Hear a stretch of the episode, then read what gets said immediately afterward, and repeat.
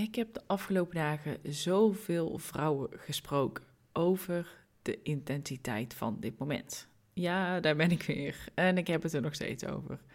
De volle maan en maanclips in Scorpioen ligt net achter ons. Maar nu zitten we in een fase van het integreren van alle emoties en gevoelens en doorbraken, maar ook heftigheid die er op ons af is gekomen tijdens de eclipsen. Want het waren eclipsen gedurende een Mercurius retrograde, dus dat is niet heel erg zachtzinnig.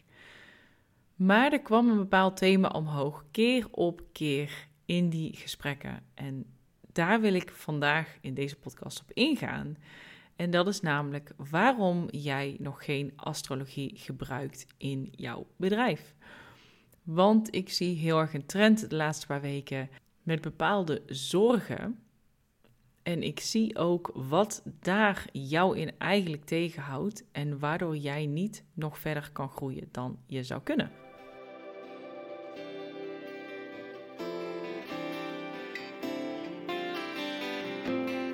Wat het namelijk is, is dat wij allemaal excuses en allemaal redenen gaan bedenken vanuit ons rationele brein waarom dit eigenlijk niet zo'n goed idee is. En het interessante is dat dit vaak vele diepere lagen zit. Sterker nog, er is een deel van ons, als je kijkt naar onze lineage, naar onze historie, voor ons vrouwen was het niet veilig om de maan te volgen. Het was niet veilig om te gaan staan voor ik voel wat er in het universum gebeurt. Want als je dat deed, dan werd je natuurlijk gelabeld als heks. En dat is dan niet veilig, want dan kun je op de brandstapel komen. Dat is een overtuiging die wij van generatie op generatie op generatie hebben overgenomen. Als je anders bent dan de rest, als jij durft uniek te zijn, durft voor jezelf te staan, dan zijn we bang dat we er automatisch niet bij horen. En deze wond, de witch wound, de heksenwond, die voelen wij nog steeds. En deels komt terug in waarom jij astrologie nog niet echt hebt geïntegreerd in je business en in je leven. Want als we het gaan bedenken vanuit een rationeel standpunt, dan is het dat we er iets nieuws moeten gaan bijhalen. Dat je iets nieuws moet gaan implementeren, dat je iets nieuws moet gaan leren. Maar laten we dat eens omdraaien. Dit gaat niet om iets nieuws. Dit gaat juist om iets dat al duizenden jaren bestaat. Waar in het verleden mensen de planeten volgden en daaraan koppelden wat de consequenties of de gebeurtenissen waren die samenvielen met deze bewegingen van de planeten. Ze hadden daar geen mening over. Ze koppelden daar niet aan. Oh, dus dan gebeurde dit. Nee, in eerste instantie ging het om observeren. Hé, hey, er is een volle maan. Dit is de zoveelste volle maan van het jaar. En we zien nu dat er dit gebeurt. Astrologie en astronomie waren één. Er was geen splitsing. Deze splitsing is gekomen op het moment dat het christendom voeten in de aarde kreeg. Waarom? Omdat dat niet te verklaren was. Dat zou niet iets zijn dat God deed. Terwijl, als je erover nadenkt en als je mijn mening vraagt, God is alles. Ook het universum.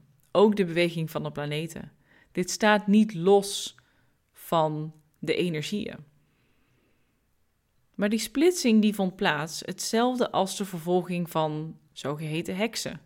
Vrouwen die in contact stonden met deze eeuwenoude tradities van het volgen van de maan. Van het wetende wat je in de natuur kunt plukken om jezelf te helen. Bepaalde tovers, ja, toverspreuk vind ik dan niet helemaal het mooie woord, maar een spel. To cast a spell. En dan niet als in iemand beheksen, maar juist als een soort manifestatie, kracht bijzetten. En met astrologie komt er dan hetzelfde bezwaar, komt nu weer omhoog.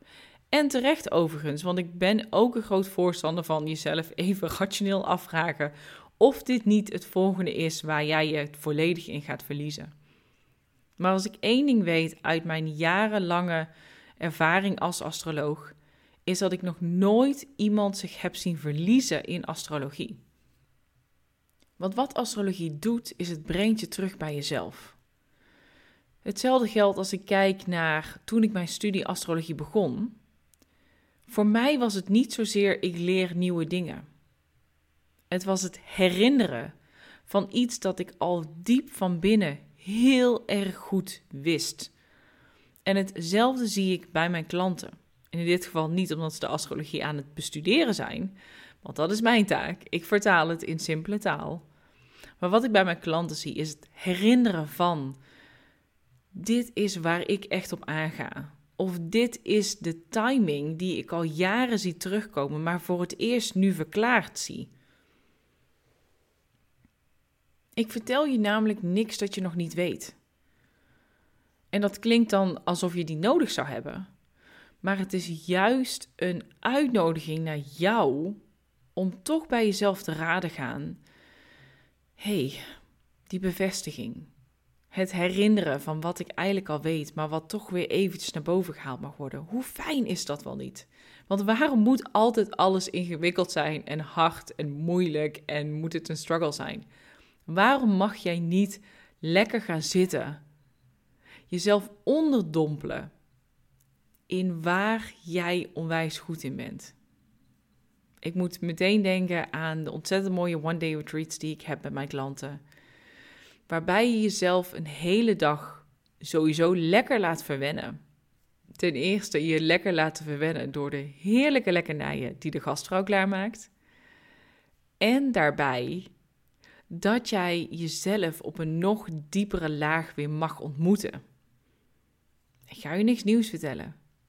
Ik vertel je alleen maar wat je al weet op een andere manier, want soms moeten we dingen even vanuit een ander perspectief horen.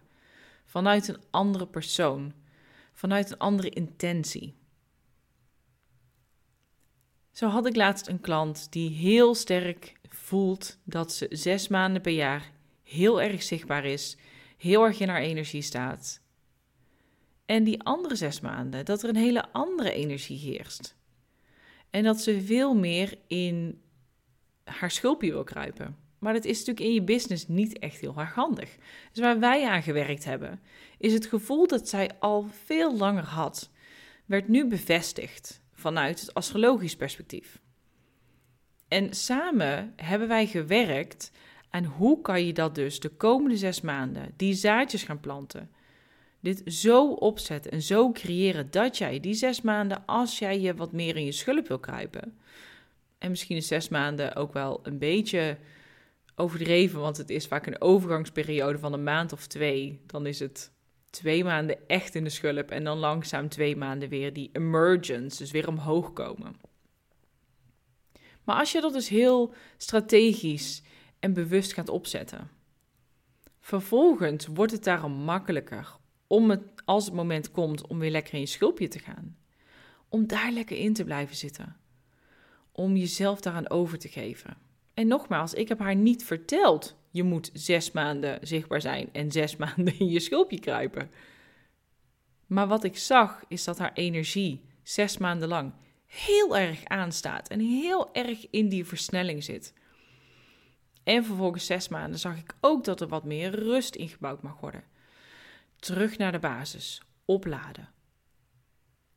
En dat is iets wat ik je absoluut wil meegeven in deze podcast. Astrologie brengt jou juist weer nog dichter bij jezelf. Het is jezelf weer opnieuw ontmoeten. Op een andere laag, op een nieuw niveau, waardoor het nog meer bij jou binnenkomt waardoor je aan elke wezel in jouw lijf voelt. Oh ja, dit is het. Het thuiskomen bij jezelf. Het jezelf weer opnieuw leren kennen vanuit een ander perspectief. En dit weet je allemaal al. En jij kunt zo ontzettend veel rationele argumenten aangeven waarom astrologie ingewikkeld is, waarom het een extra te duw is, waarom het nu niet het juiste moment is. Die argumenten zijn er altijd. Maar ik wil dat je jezelf nu gaat afvragen: waarom doe ik het niet? En buiten jouw hoofd dat bepaalde dingen zegt, kun je niet teruggaan naar wat je echt voelt. En als je nu zit te luisteren en je denkt: Oh, ik voel het borrelen, ik voel dat er iets in mij aangeraakt wordt, waardoor je of je geconfronteerd voelt en denkt: Oeh, yep, this is me. Of dat je denkt: Ik weet het niet. Ga het onderzoek aan bij jezelf. We zitten midden in de Mercurius retrograde. Dus het is juist een mooi moment om die introspectie in te zetten en jezelf te gaan afvragen: wat mag er gezien worden? En hoe kan astrologie me daarbij gaan ondersteunen? En dan kan je dit natuurlijk zelf uitzoeken. Maar je luistert naar deze podcast, naar een astroloog. Dus als je hem voelt en je denkt, ja, ik wil hier absoluut meer over leren. Ik wil ook lekker tijdens een one-day retreat in die stoel zitten. Mezelf heerlijk laten verwennen. Mezelf op een nieuw niveau weer ontmoeten. Kijk dan even in de show notes, want daar staat een directe link om kennis te maken. En laten we elkaar eens leren kennen of deze one day retreat echt is voor jou op dit moment. Want ik ben ook bloed eerlijk daarin. Als ik zie dat een one day retreat niet geschikt is voor jou in dit moment, zeg ik dat ook.